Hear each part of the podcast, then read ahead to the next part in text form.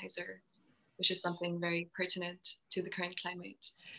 Um, and he's joining us from Canada. So, more strikingly, he integrates the core virtues of Stoicism, among other philosophies, into our everyday lives and ever changing landscapes.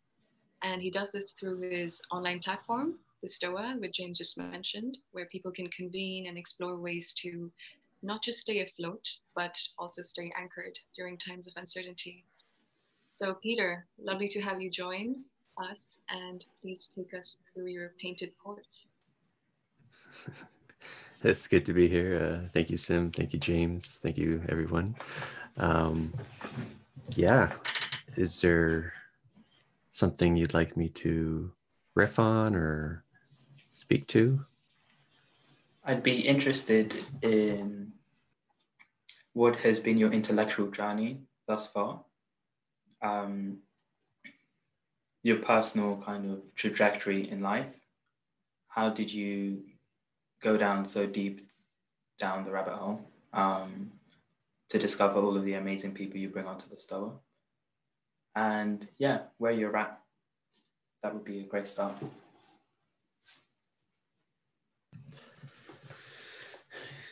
it's interesting when I'm going to take these headphones out.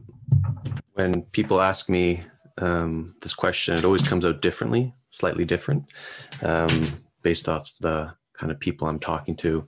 So just feeling out how it wants to come out. Um, and just a preface, I'm always sort of like, it's like wow people want to talk to uh, talk to me want to listen to me talk about myself it's just like like weird thing uh, to be happening um, so yeah intellectual journey hmm i guess uh started when i was a university student uh, at the university of toronto took philosophy uh, didn't know why I was even in university in the first place. I'm like, hey, might as well take philosophy and try to figure it out. Um, and then that was like you take the philosophy pill and watch out. It's like a series of existential uh, crises after another. Um, but it was good. It uh, I guess it was a workout for my mind to prepare what is to come um, for all of us, really and uh, I got into some normie work after that because I thought, okay, shit, I got to get a real job, and went into kind of uh, uh, the training industry, the educational industry, human resources, all that type of stuff. And I was there for almost ten years, and during that kind of um, like kind of I guess career path, it was very like I was my soul was suffocating in a way. Um, and uh, had an itch to get back in the uh, philosophical scene. So I started these meetup groups in Toronto, something similar to I imagine what you were doing, James, in London. Um, and I started the Stoicism group, which because um, I was sort of a practicing Stoic, uh, and that just kind of became like the not only the largest Stoic group in Toronto, but the largest Stoic group in the world. So I'm like, oh, okay, there's there's something here with this uh, experience design and event design thing and the funny thing about the the Stoicism uh, group in Toronto is like we barely talked about Stoicism, which I which I always found delicious. Um, but then you know, the still the kind of since it was a Stoicism frame, it kind of constrained what I what I got to talk about. So I created this other group, was sort of like a performative agnostic group, exploring all these different ideas, um, which was called Intellectual Explorers Club at the time, which actually led to a podcast. Um, and it was it was cool like having those two groups like being the, like the center of stoicism and sort of the world and then being kind of like the center of this intellectual scene in toronto um, felt pretty awesome. Uh, it was a pain in the butt kind of i imagine as james could uh, appreciate pain in the butt finding a physical location with all these sort of groups. So i wanted to open up a coffee shop in toronto call it the stoa which was quite delicious for me because that's where the stoics got their name. They hung out at the painted porch the stoa Poikile. Um, so I thought, wouldn't that be cool? Have a, a, philosophical coffee shop called the Stoa. It's this like you know third wave hipster cafe, but then it's like it moonlights as a philosophical event space. So I was thinking about that seriously, and then Stoa, uh, and then uh, COVID came online, and then obviously everything stopped, and um, and so I kind of combined like all these interests of my podcast. I couldn't meet in person with the meetup groups. I had this podcast which I was really kind of inspired with, and I had this kind of idea of the opening of the Stoa. So I just kind of merged them all together and created this event space, this sort of digital third space called the Stoa. It was like a communal podcast, but then we also had Wisdom Gym. It was all this cool stuff happening. And I was going through sort of an existential crisis, getting untethered from reality, which perhaps we can talk about. And it was just this mad creative rush of creation. And then, yeah, it must be like 500 events since it started now over a year. Its birthday was, um, what was it, March 28th or 21st or something like that. That was his one year anniversary. And uh, yeah, and now we're here at the sandbox. I probably can add more details or whatever, but that's sort of the trajectory. You were. I heard that you were doing it all just to end up on the sandbox eventually, in some That's weird awesome. time zone. um, but so at this point, um, I'm going to ask Peter a couple more questions. But if either of you are in the room who are curious about Peter or the themes he's brought up, if you could just leave an exclamation mark in the chat box and then um, you get your chance to speak.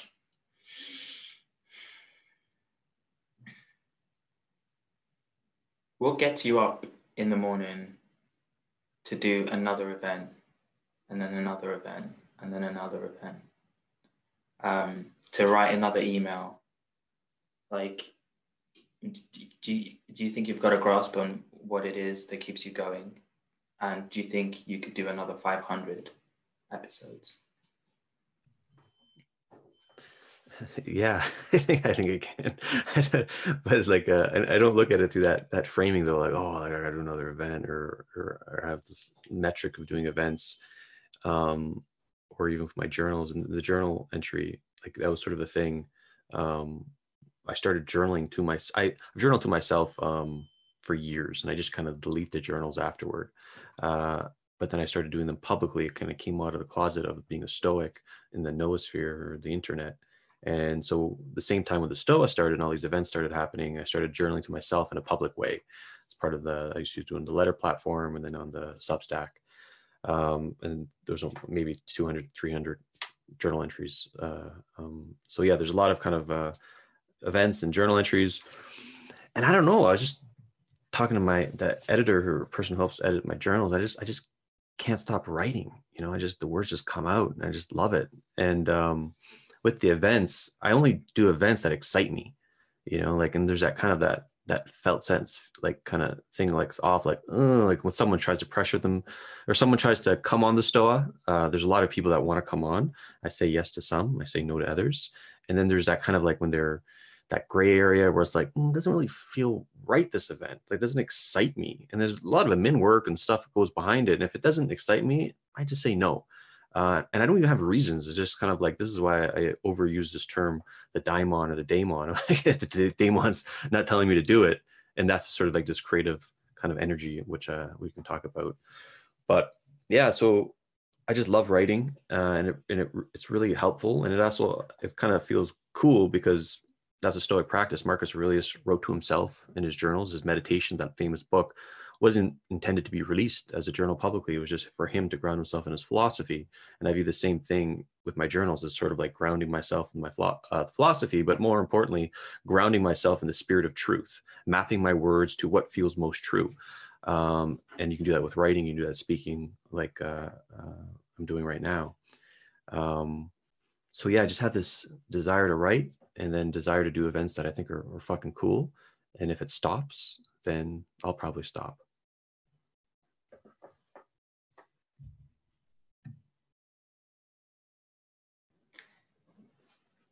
Yeah. So, oh, sorry.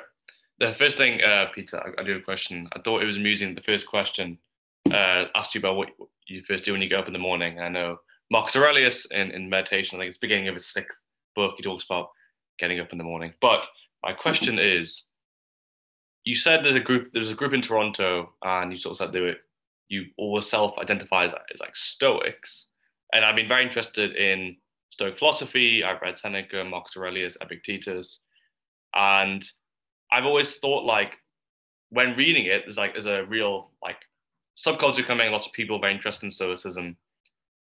Where do you think the line goes from it being a philosophy to almost like a religion, if you know what I mean? I know in a sense that, of course, there's no deity or any aspect like that. But do, do you see what I mean? Like, do do you think there's a the line is clear cut between religion and, and philosophy, or or when someone says they're a Stoic, what do you think they're really saying?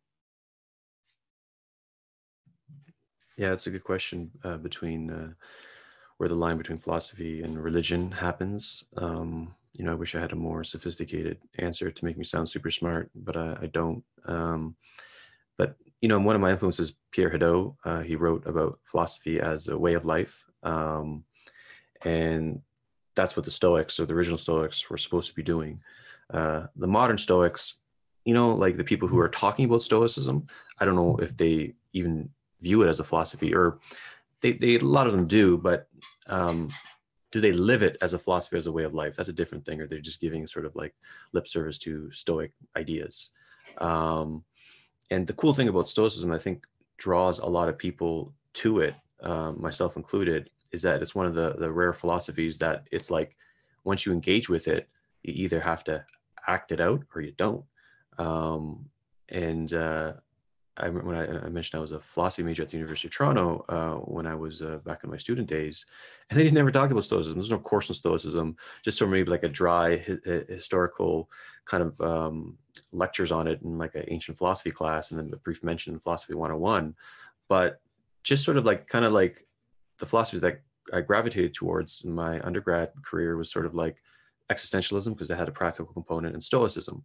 Um, all the other stuff was like was cool like the analytical philosophy and all that stuff uh, and it helped kind of refine my thinking but it just felt really disembodied. Um, and so yeah I don't, I don't have an answer a good answer to your question but i know uh, stoicism if you engage with it seriously it demands you use it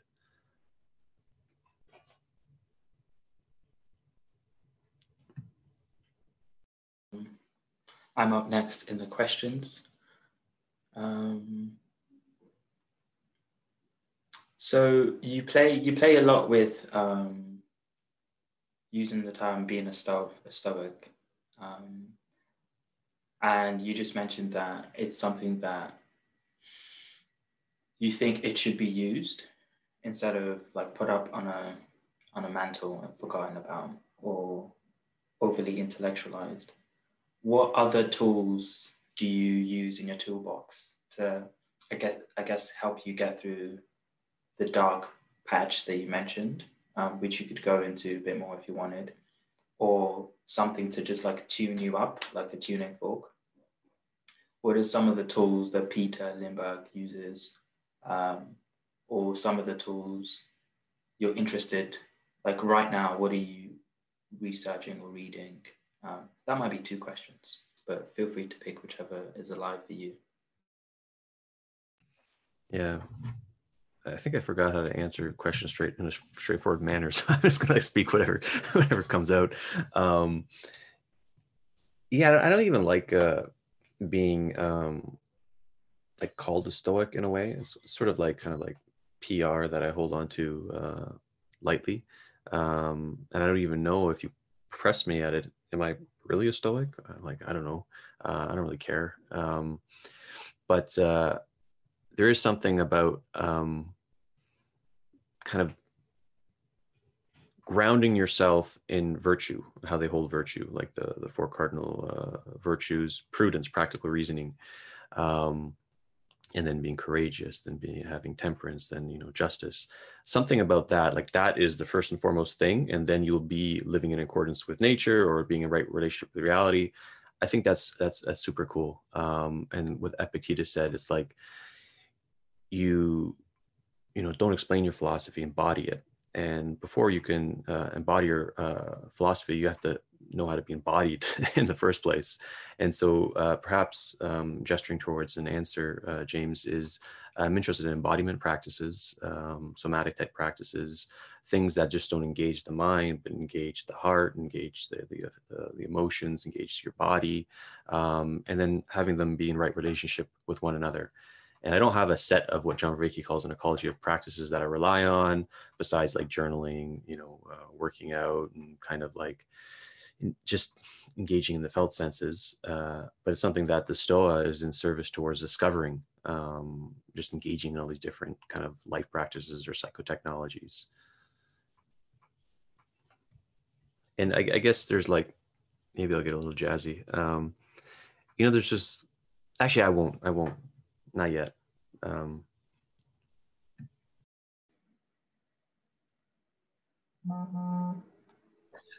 Sorry, I was going to get a drink, but I'll, I'll, go ask a question first.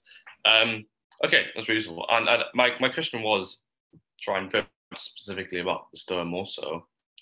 You sort of said you would only really do a, a talk or you know video podcast, whatever it may be, if it truly interests you, which is obviously logical. But I'm kind of curious, what do you, what, for you, what in general is considered interesting? Like, do you have a paradigm of like this would be an interesting type of topic, X, Y, and Z, or is it just by the by, or maybe more succinctly, is there a favorite one you've had so I can get an idea of to you what was interesting and what do you think engages the audience as well?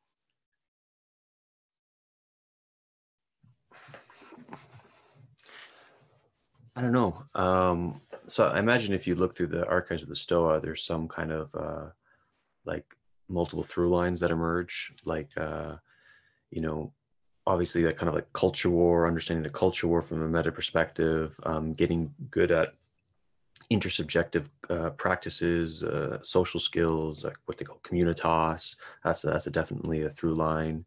Um, what else like the kind of meta crisis all the existential risks that we face that's definitely an interest space so imagine you can kind of like if you look at it you can kind of like map it a little bit um and there's things that i'm interested in that i'd like to eventually gauge in like kind of scientific literacy. Something like we're going into a little bit more woo side of things which is cool. I do have a i like being a woo not or woo not or whatever you want to label it. But um you know i, I want to gauge more in kind of like just hard sciences and scientific literacy and, and just good reasoning and shit like that. Um, and then there's that that you know the meta modern game B kind of those those kind of the edge edge of uh, a lot of uh, I would say the collective consciousness right now. Um, but there's like you know it's it's kind of a random place too. It's like we have uh, an event with on being a man, and then we have an event on Black feminism, and then we have this uh, existential hope event, and it's sort of like you know I'm kind of interested to all in all those in a degree and i don't kind of like consciously seek it out it's just someone suggests it or i just bump it in a google search and it just kind of like there's this weird happenstance that happens and it feels right and i just kind of like you know i'm not like like there's no cognitive machinations since i'm not engineering the kind of the space. It's sort of just feeling into what feels most alive and then it, it happens. It's like case in point we had daniel ingram on. He's just kind of like i don't know if you know him he, he writes this book. He's a buddhistic guy. He writes about awakening and stuff.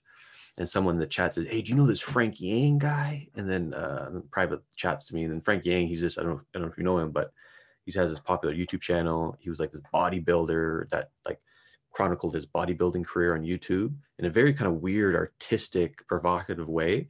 And then uh, he uh, chronicled his uh, awakening journey following Daniel Ingram's kind of method, and he became awakened, uh, or at least he claims he became awakened, uh, and he and he tracked it all. And I'm like, and it's like it's weird artistic. I'm like, who is this guy? This guy's amazing. And I invited him on the Stoa. We hit it off, and then he had a conversation with his mentor on the Stoa, Daniel Ingram, and it was an amazing session. And I'm like, yeah, chef's kiss. You know, like I didn't plan any of that shit. It just just happened, uh, but it felt right. And then that's basically since day one.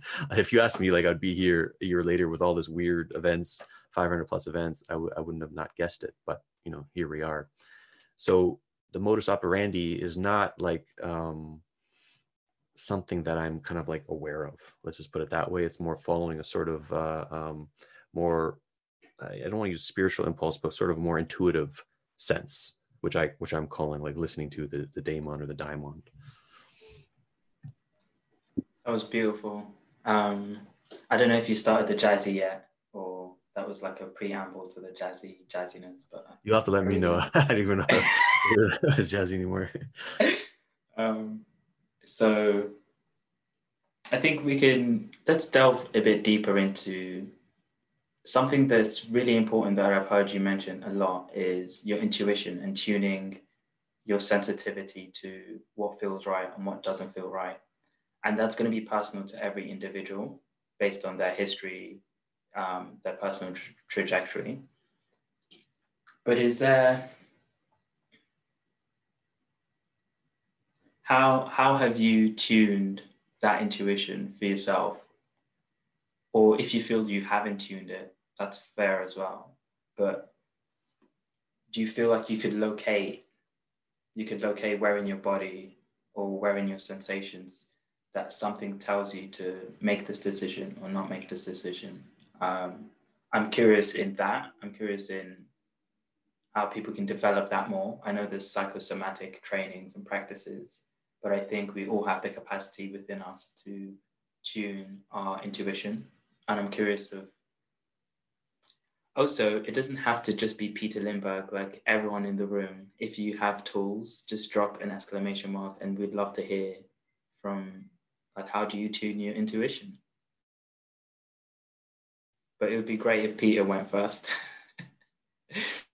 yeah, I can I can prime the room. Uh,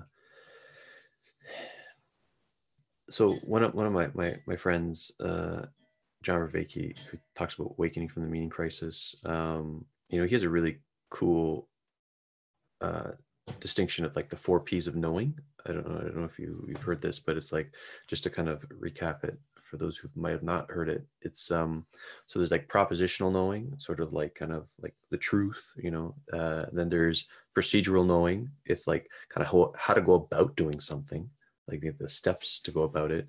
And then there's perspectival knowing. It's sort of like kind of uh the you know your perspective of this uh, the, the, phenomenology of it of you know your experience and then the participatory knowing is just sort of like kind of being in that flow state in it and those are all kind of different types of knowing and to kind of like and you ask that question james i can kind of filter it through different lenses of knowing so we can talk about this kind of intuition in the propositional sense which i which i'll start with and then the procedural sense is like hmm i fucking stumbled on a lot of this stuff it's very bespoke so I haven't really figured out how to teach it uh, or kind of like, and I imagine there might be multiple ways towards it.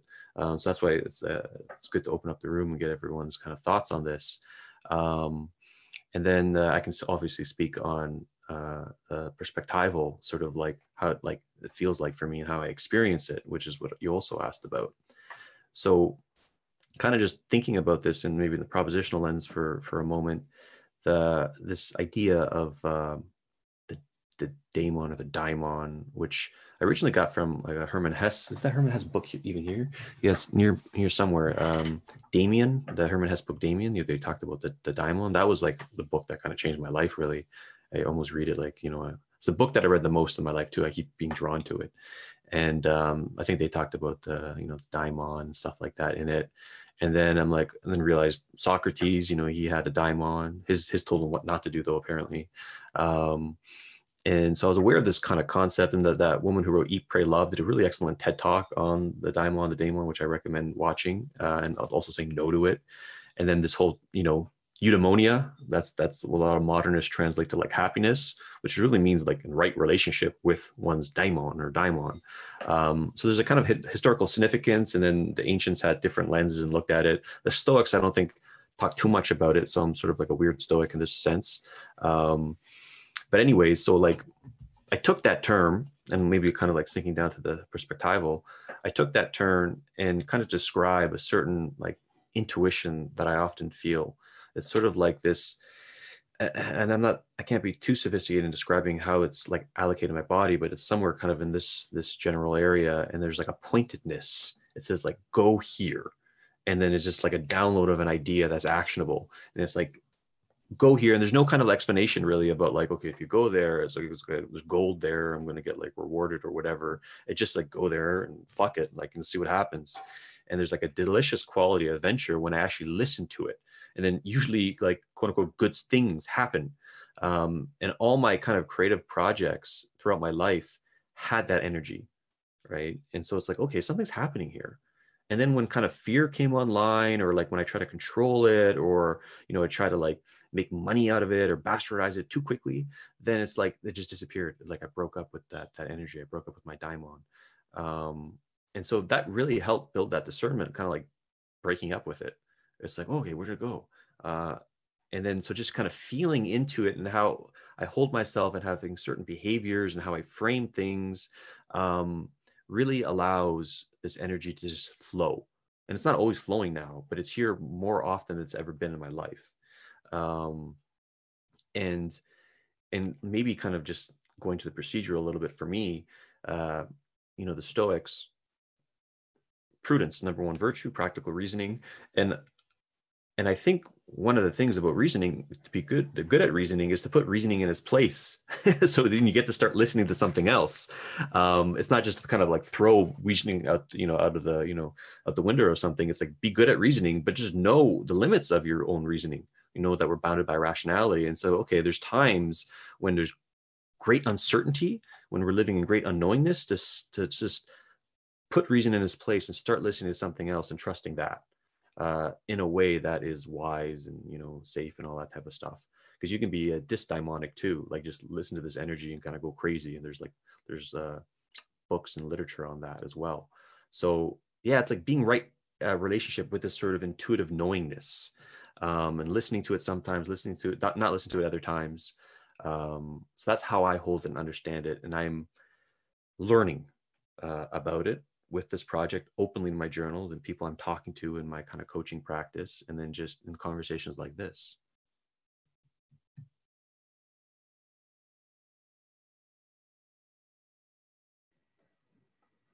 I think that's wonderful. Um, a lot of it, a lot of what you said resonated quite a lot with me. Um, also, because I am a very strong proponent of cultivating your intuition. And the point you said about relying on you know like going somewhere and just knowing okay this is telling me to go there spoke to me in, in terms of this idea of creating a living relationship with the world. And i say that deliberately as opposed to saying creating a relationship with the living world because we often assume the relationship is between living people. We forget that spaces talk to you inanimate things that we think are inanimate actually talk to you. And i've been trying to do something similar where i try not to use maps. It does make me late to a lot of meetings with friends, but that's my excuse that I'm cultivating my intuition. um, but yeah, I just, you know, for me, and I think that's a wonderful question, James, because we forget, it's, it's a wonderful thing to explore, right? Because the, the beautiful thing about enhancing or cultivating your intuition is that it's all there. It's all inside right? That's the point. You're trying to get it from inside. You're not trying to get something outside yourself. Um, but i've always been curious in terms of is there a reason why we focus more on the external world? And why somehow in, in a few things we feel like okay it's it's more about practical ways or, or systematic ways of approaching things a process oriented way as opposed to letting your intuition come in and I was wondering if anyone has had instances where intuition's not worked in your favor.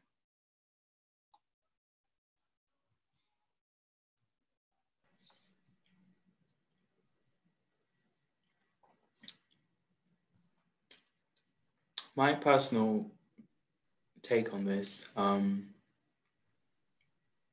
is the measurable, like what can be measured and not measured. And I think a lot of the intuitive, non measurable aspects we're talking about is scary because people can have drastically different experiences of the same thing, of the same room sometimes. And there is less of a way for people to coordinate up with each other. And I think that's why our world is mainly based on the propositional um, aspect of, um, of knowing currently um, using the John Vervaeke kind of four P's aspect. I've I've personally followed the daemon in the last month or two, um, or it could be the dysmonic daemon or whatever, and it's led me down a dangerous path because I'm not coordinated up with the world and my friends and relationship around me. So I'm making I'm making a decision, but others can't understand why I'm making that decision, and that at times can create like um, a friction between you and whoever you're in a relationship with, whether family, friends. So I think that's the dark side of listening to your intuition. But I think I think Peter did say that there is times where you can listen to it and not listen to it. And maybe that's another layer to the intuition, right? So it's like listening to it and then deciding am I going to take the advice or am I going to follow this impulse at this moment or not? Um, and I think the physical world or relationships can be a feedback to that. So let's say at, a time you took that decision, and then the feedback from people you love is that they felt more disconnected from you, then perhaps that's not the direction you want to take. And I think it is trial and error. I don't know if there is a like a, a perfect model that you can just hand over to someone. Um, but I think it's probably one of the most important muscles to train in our day and age from what I am from what from yeah from the challenges we face I think it is about tuning our intuition and then coordinating with other people who have been able to tune their intuition in a way and see how they can coordinate as, as a whole and create coherence as some people would say um, so I'm, I'm curious to to get a, a perspective on where Felix is at. I know you joined late in this in, in this, but I know this is your realm. So I'm curious to hear what you have to share as, as little or as much as you'd like. Well, I, I just um thanks, James. It's on the I think it's very difficult to conclude the outcome of anything.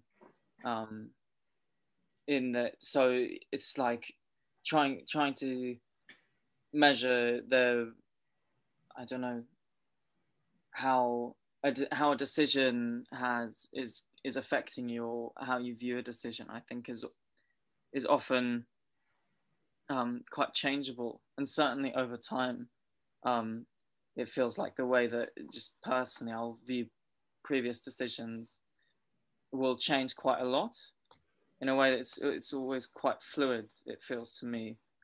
Um, yeah, and more just to, I suppose, rather than um, assessing whether a decision that's been made was, you know, like good or bad, is I think more just um, for me for myself. I found that it's a lot more satisfying taking a sense of responsibility over it rather than um, like feeling guilty or pride proud of something. It's more just to accept that as something that's that you've done.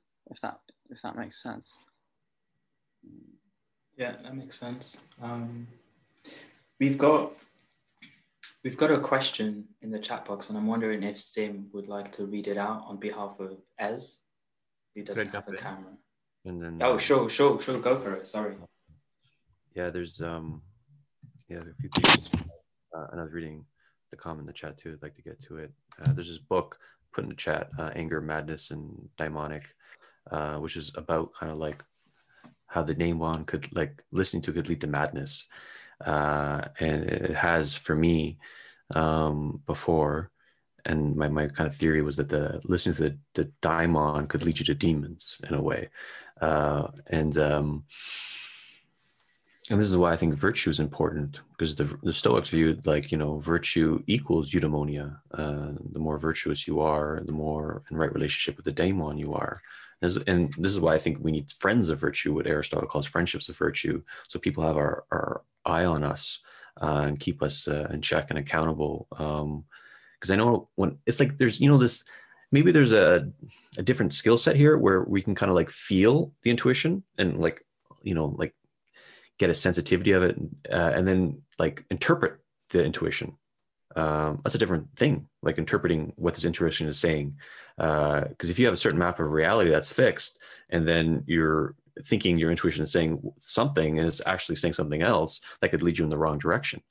Um, and i noticed in, in when i was kind of in that more mad state and when i felt kind of untethered from reality all this like connections and intuitive knowingness came online but then I was just like over connecting and it was just not uh, um, like, you know, corresponding with reality. But luckily I had really good friends that were just calling me out on my shit.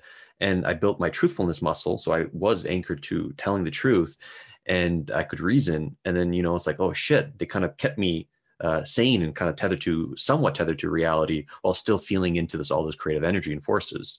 So yeah, there's something about just actually getting sophisticated with feeling the intuition. I imagine some people are just cut off from that in general, but also interpreting it in such a way so you don't overextend what it's saying. Um, and that perhaps are things that traditions are already teaching, some wisdom traditions, or perhaps this is something that we need to uh, discover collectively.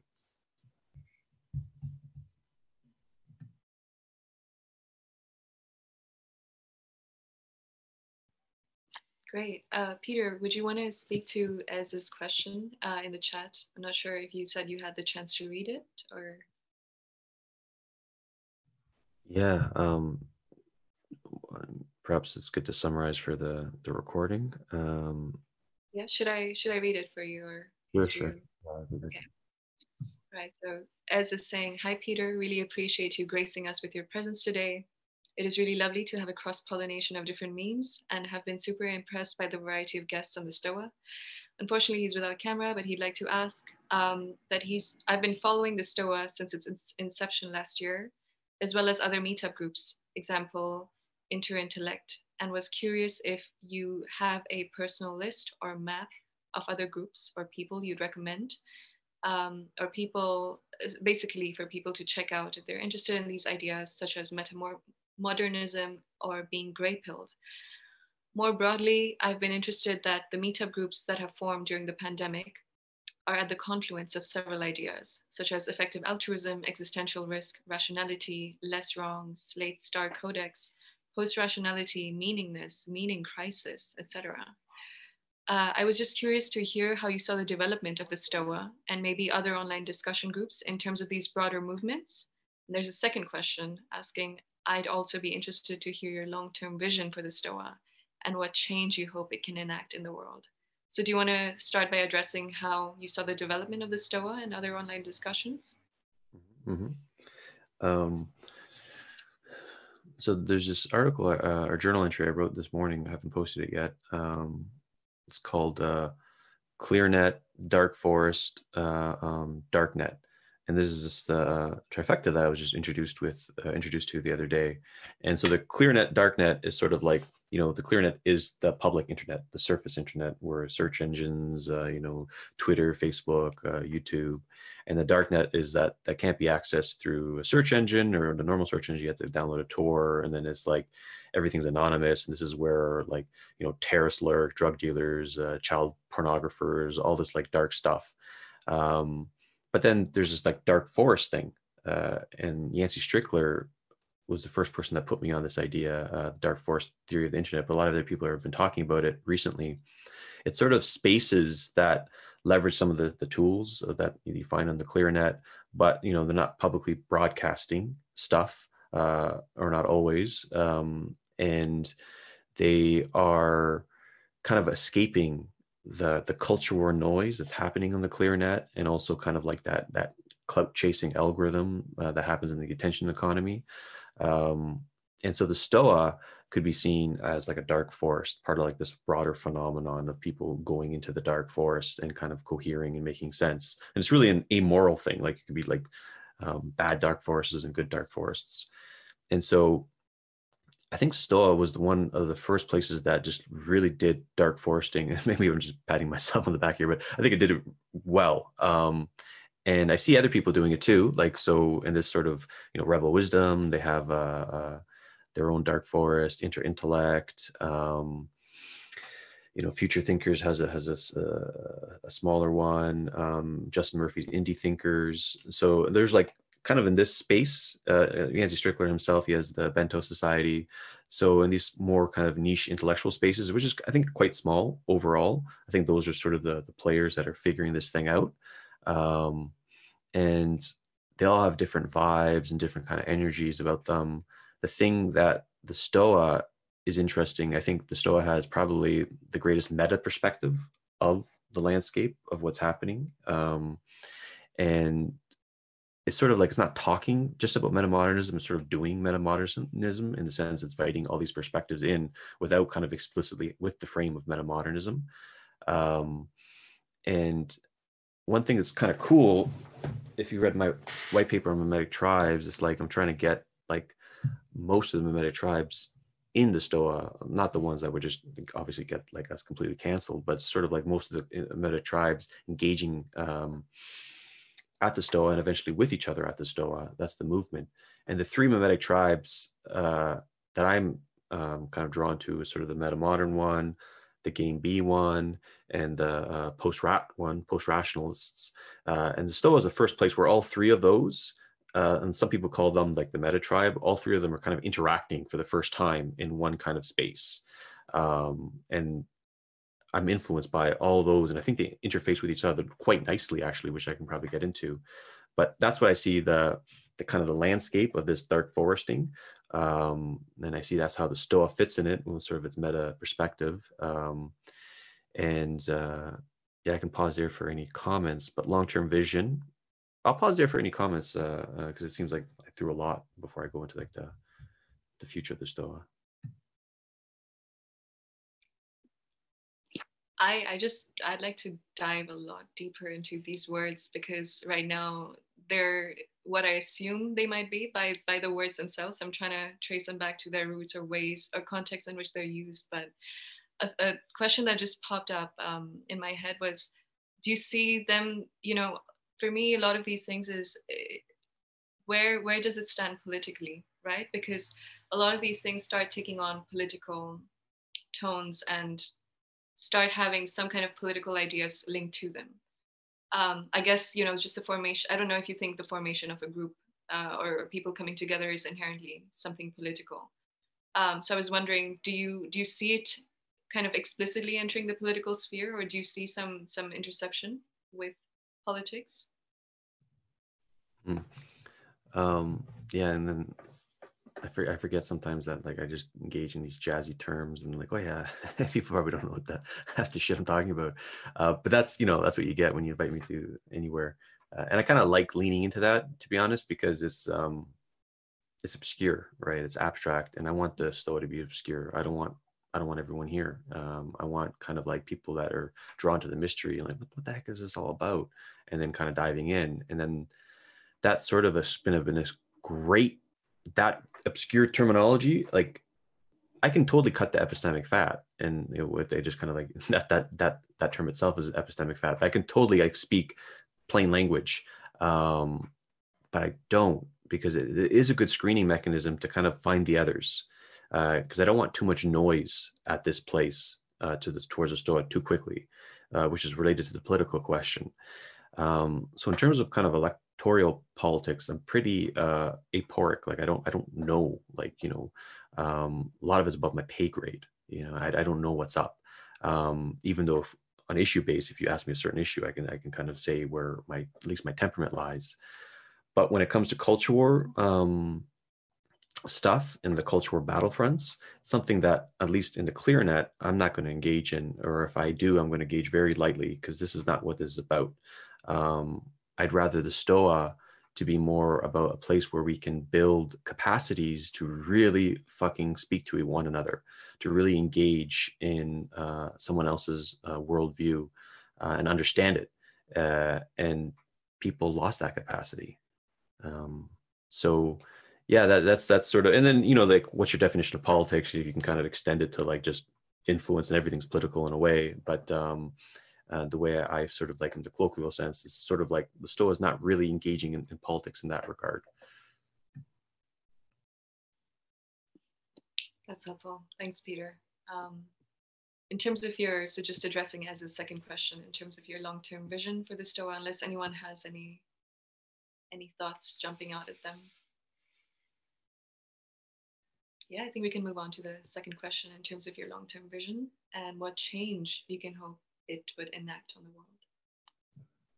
I'm curious if Arabella has any thoughts. I, am sensing something over there. Yeah, it will just happen. James private messaged me. Um, I was just noticing I get super excited by the words memetic tribes, and I read your white paper, and I was like, like it's got like a, a, exciting quality to it for me. Um, so I'm just wondering if there's anything like that's alive for you in this moment that you, when I say the words memetic tribe yeah so I'm, I'm glad i found at least one person who gets excited by the term as, much as i do so that's that's alive um yeah um like the thing about memetic tribes, which is um, perhaps I'll tie it into this this question about the future of the Stoa, and so after the one year anniversary, I wrote this this piece.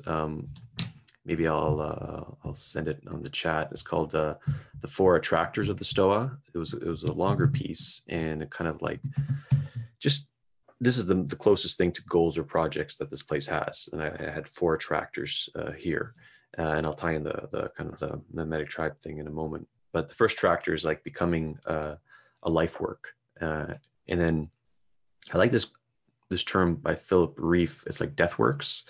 It's a death work is a work of art that undermines the sacred underpinnings of a culture or a society. Um, where and so if there's death works, and there's life works. What's life work and a work of art that kind of puts emphasis on the sacred? Um, and to, to kind of lean on Durkheim's notion of the sacred, a sacred is something that it's like a, a ritual or an object or something that brings people together, has a unifying effect. Um, and you know, there's so much death works in society because it's just atomizing us. And I like the idea of becoming a life work myself. So just kind of being in uh, the presence, I encourage people towards, you know, this, uh, the sacred to communitas. And I did this example on the, uh, that piece, like my encounter with the priest when I got married, just like being in his presence, just calmed my whole body down because I could tell he was a man of God. Um, so that's the first attractor, just kind of like being art, like, you know, with my journals or how I show up. I just want to be art. I want my day to be an artwork. Uh, want my life to be a piece of art um, that is inspiring when in contact with. And I want to encourage other people to be life works too, because I want to be inspired in the same way. And I am by a lot of people who show up in the Stoa. So I like that. And then the second uh, attractor is uh, culture war to culture dance. It's transmuting the culture war dynamics to culture dance. So we actually engage in other with other people and you know there's like a, the th- three part type epistemics like first person epistemics is like know thyself understand your body your thoughts and all that stuff uh, and then I'll jump to third person epistemics is know the truth, like objective truth. But then second person epistemics is knowing someone else's worldview and being able to articulate it so they fully uh, understand or they fully feel understood. Uh, and then that there's a poverty in that skill set, uh, you know, writ large. And so the Stoa and the Wisdom Gym, I want to be in service of um, building second person epistemics, building the capacity to really communicate across political divides. Um, and then my dream conversation, which could happen, you know, ContraPoints and Jordan Peterson um, at the STOA. And uh, Jordan Peterson was my former therapist. Uh, I don't, I don't know if uh, you know this. He was my therapist for two years before he became famous. I was actually in his office last last session. And ContraPoints, of course, was at the STOA before, and she actually agreed to having a conversation with Peterson uh, and I'm in correspondence with Peterson. So this could actually like like happen within a couple months. ContraPoint Peterson at the Stoa, and that's going to bring a lot of fucking eyeballs. But I want uh, you know to do it right, uh, do it artistically, uh, beautifully. Um, so that's the second attractor, uh, and then let's see the third attractor. I'm actually forgetting the third attractor, but that's that's sort of uh, the relevant piece. Oh yeah, then I'll tie in the memetic tribe stuff.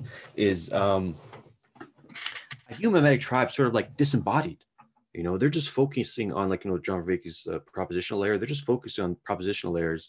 It's almost like a collective narcissism where they're like getting high and jerking off the memes together, um, but they're not talking with each other. And there's like a disembodied component there. And with the Stoa and this transmutation from a culture war to culture dance, I want the age of embodied tribes to emerge. And I think this the Stoa is becoming a proto-embodied tribe right now. I think it's fair to say, but like kind of really speaking with each other in an embodied sense. So you're really there, not just with your thoughts, but with your heart, with your body. You're all in it in the relationship, which is that's communitas for me. Um, yeah.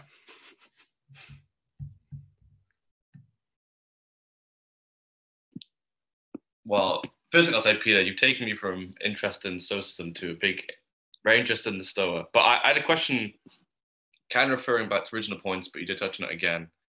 Um, and I hope I don't paraphrase it to the point of siphoning the meaning out of it. But you kind of said that, you know, you, you use quite a few of these words that, you know, maybe more esoteric type words, and you like the esoteric style because it forces people to sort of engage more, take a deep dive, and force themselves to really get engaged. Are you not concerned, sort of as a pushback, that if you you know keep these esoteric ideas you almost push away other intellectuals and may have completely different, you know, worldviews, but worldviews that can really add value to the Stoa. Yeah. So um, I'm having a lot of conversations with someone like David Fuller from Rebel Wisdom, and he sort of has the opposite tendency where he wants to like tell a story. He comes from BBC and all the you know journalism. He wants to be very clear with these things, and he's working with these esoteric ideas. Um, where I just want to be kind of like this weird old hipster, and then kind of like you know like find the others. Um, and I'll say two pieces. One, right now, there's no issue with Stoa with people coming to the Stoa. Um, like I, like I, we got Chomsky, we got ContraPoints, we had the late James Carse We have like yeah, um, people from across the philosophical political divide. So there's no issue with people actually come to the Stoa. Um, and I'm pretty good at like kind of bringing people to this place.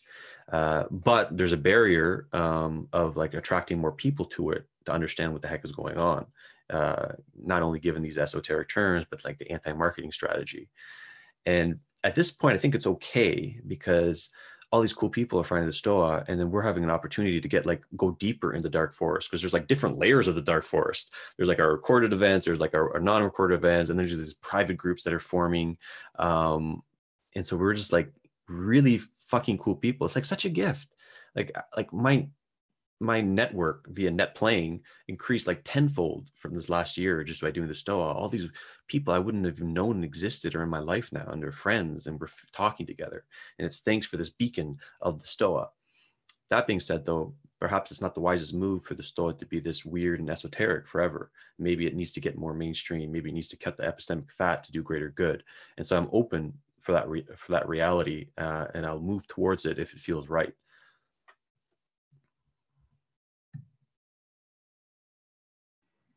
It's been beautiful, Peter. Um, I feel like I'm seeing you really animated and you're sharing quite quite cutting edge kind of visions for what the Stoa is. Um, for those who are watching or who haven't been to the Stoa, I highly suggest dipping your toes into it. Um, there is every Friday you got Ria Baeck who does collective presence in. That's just a good place to be I think the reason I suggest that one is because you may think it's just a place full of like intellects who are always talking. But if you go to the Ria Baecks, it's it's a chance for you to participate in something and just be still for a moment and see what emerges and what comes up.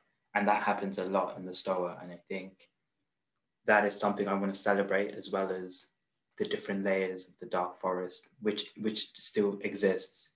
Um, the archive, the, the only thing I would say is I would love the Stoa to be beautifully archived so people can, so people who are diggers can research into it. Because I think YouTube is not as good as it could be in that regard.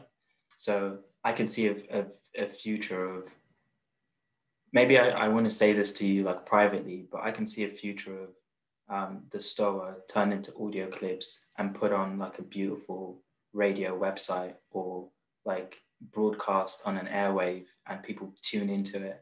And they may tune into people circling. They may tune into a daniel schmachtenberger talk. Um, i don't know why i'm doing this when i'm saying tuning. But yeah i think that's that's my kind of love for the stoa and seeing the the future of where that could be. Um, and as um, Ezekiel as Z. If you would like to share anything more that you'd want to ask Peter, we've got just a few minutes because Peter has to go soon um, and we have to wrap it up. But please feel free to share in the chat. Um, any thoughts on the visions I just shared, Peter? Would you make it happen? Yeah, um, I do like this. Uh, like, uh, the, yeah, just I always like putting myself my my own edge of my thinking. So let me just give me a moment, something alive here. Um, yeah, like I, I'm pretty like well aware of like what I'm good at, what I'm not good at. I'm not good at lots of things, and then but when I get good at something, right, I just like run with it, and like uh like inviting, like I'm good at inviting guests for the Stoa.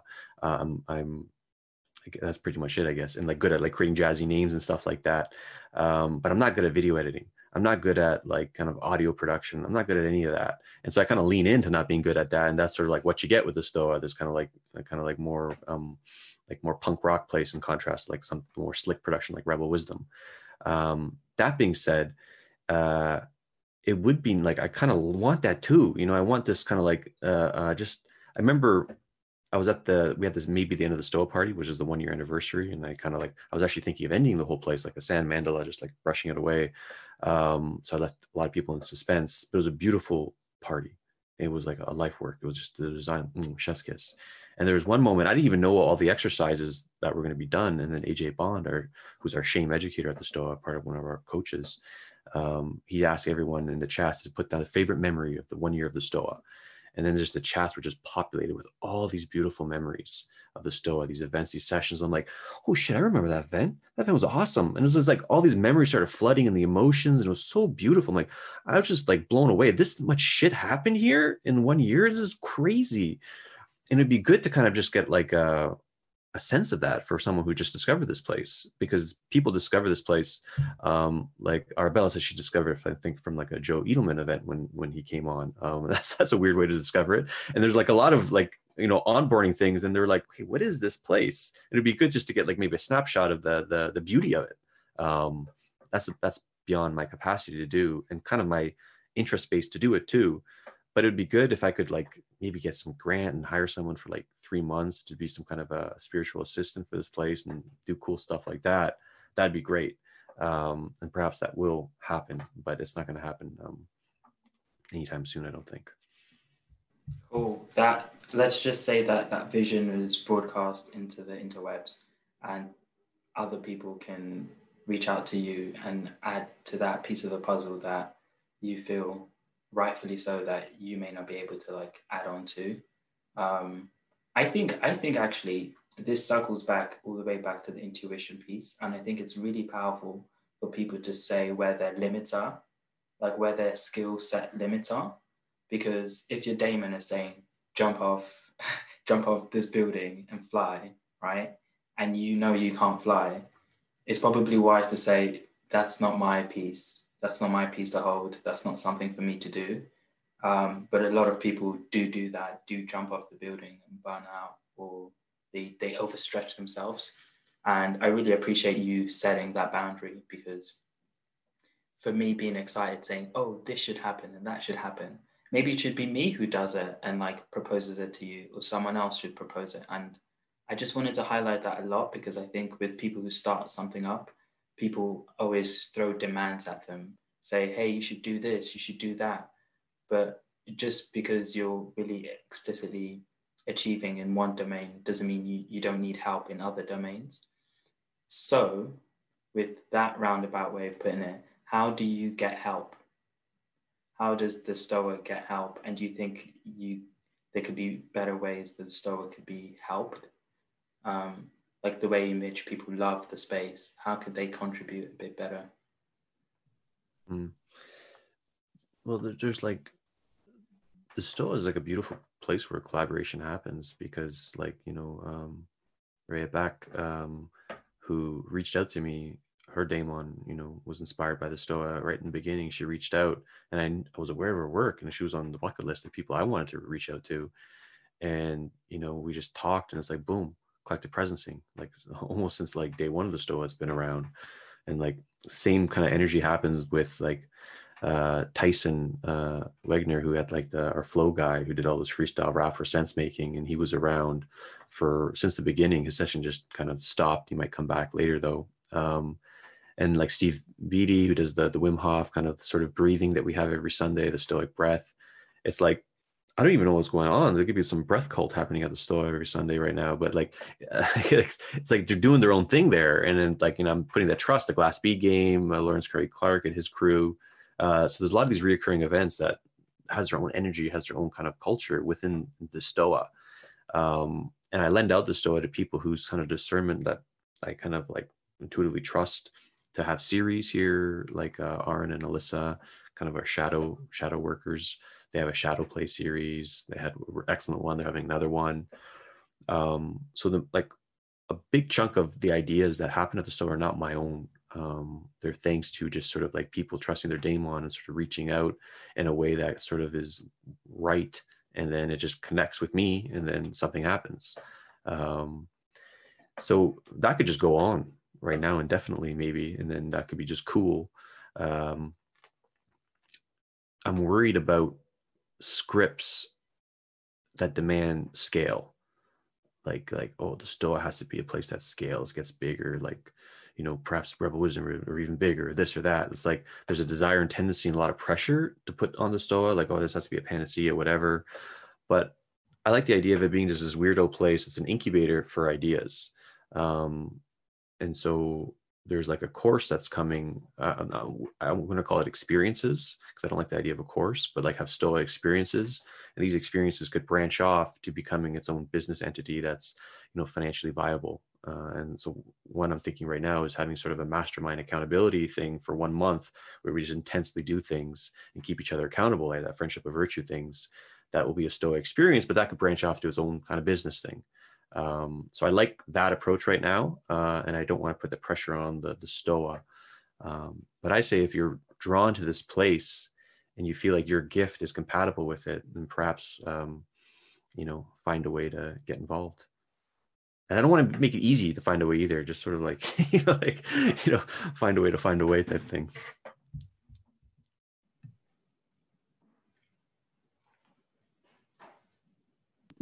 I, I know we're short on time, but um, one final question, Peter, in the, in the essence of circles that James brought out.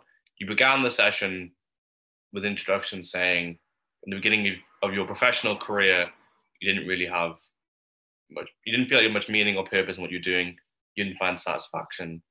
And you've definitely alluded to this throughout the session today, but would you say you've found meaning through the Stoa or any capacity? Yeah, yeah, totally um, yeah, I felt like really alive when it first started. Like the first three months, I felt like so alive. Like I found my thing, and I kind of wrote a few journals where it's like when I first met my wife. Um, you know, it's like we've been together for 12 years now, married for about two and a half, and um, I was 23 when I met her. She was 18, or when we started dating, I should say. Um, 23, she was 18, and there's other women before her, but none I really came alive for. And then I just came alive for her. And then, and like, I'm a type of guy, when I do something, I do it right. And so, boom, you know, we were in a relationship. Uh, it was rocky at the, the beginning, but we, we made it through and, and now we're married. And, um, and that kind of like I equate that sense of aliveness that I had with my wife was sort of like with the stoa. It's like like something came alive with the stoa for me. Like in terms in terms like vocation or dharma or ikigai or like something this is I'm meant to do. Um, I'm not attached to that theory, but I'm just describing that sense uh, of meaningfulness that emerged. And perhaps the Stoa might disappear within a year, uh, and then but something new will emerge from it. But I do know the um, what I learned from doing this place and the experiences I had, the fucking beautiful people I met, was a, a real gift and I did feel like I was giving my gift, um, the little gift that I have in this little tiny circle of competence that I do have with this space. Um, and when people reach out to me, it says it's like it changed their life, or it was like it impacted them, or it gave them hope, existential hope. I'm like, wow, really? Like I'm almost getting teary-eyed just thinking about this. I'm like, really? Like um, I'm just like I don't know this ridiculous guy following his daemon online, and then it's like influencing people in a positive way. That's really fucking beautiful. Um, so to answer your question, I would just say, yeah. well, that is lovely to hear. I'm glad. I think this is a good place to wrap it up, unless people have any urging, burning questions. Um, so if nobody does have any questions, Sim, I'd love for you to give us a moment of silence and we can sign out and let us get on with our evenings and our days. Thank you, Peter Limberg, for being here. Really, really, really appreciated your energy. It was a gift on top of a gift on top of a gift on top of a gift. All right. Yeah, I'd completely echo that. Thanks for lending your presence, Peter. Um, if we can just finish off with a moment of silence. Um, and in our usual way, if we could unmute if you feel comfortable doing so so we can engage with our surroundings, the noises in our surroundings, uh, to feel more present with each other. And I'll bring you back in a minute.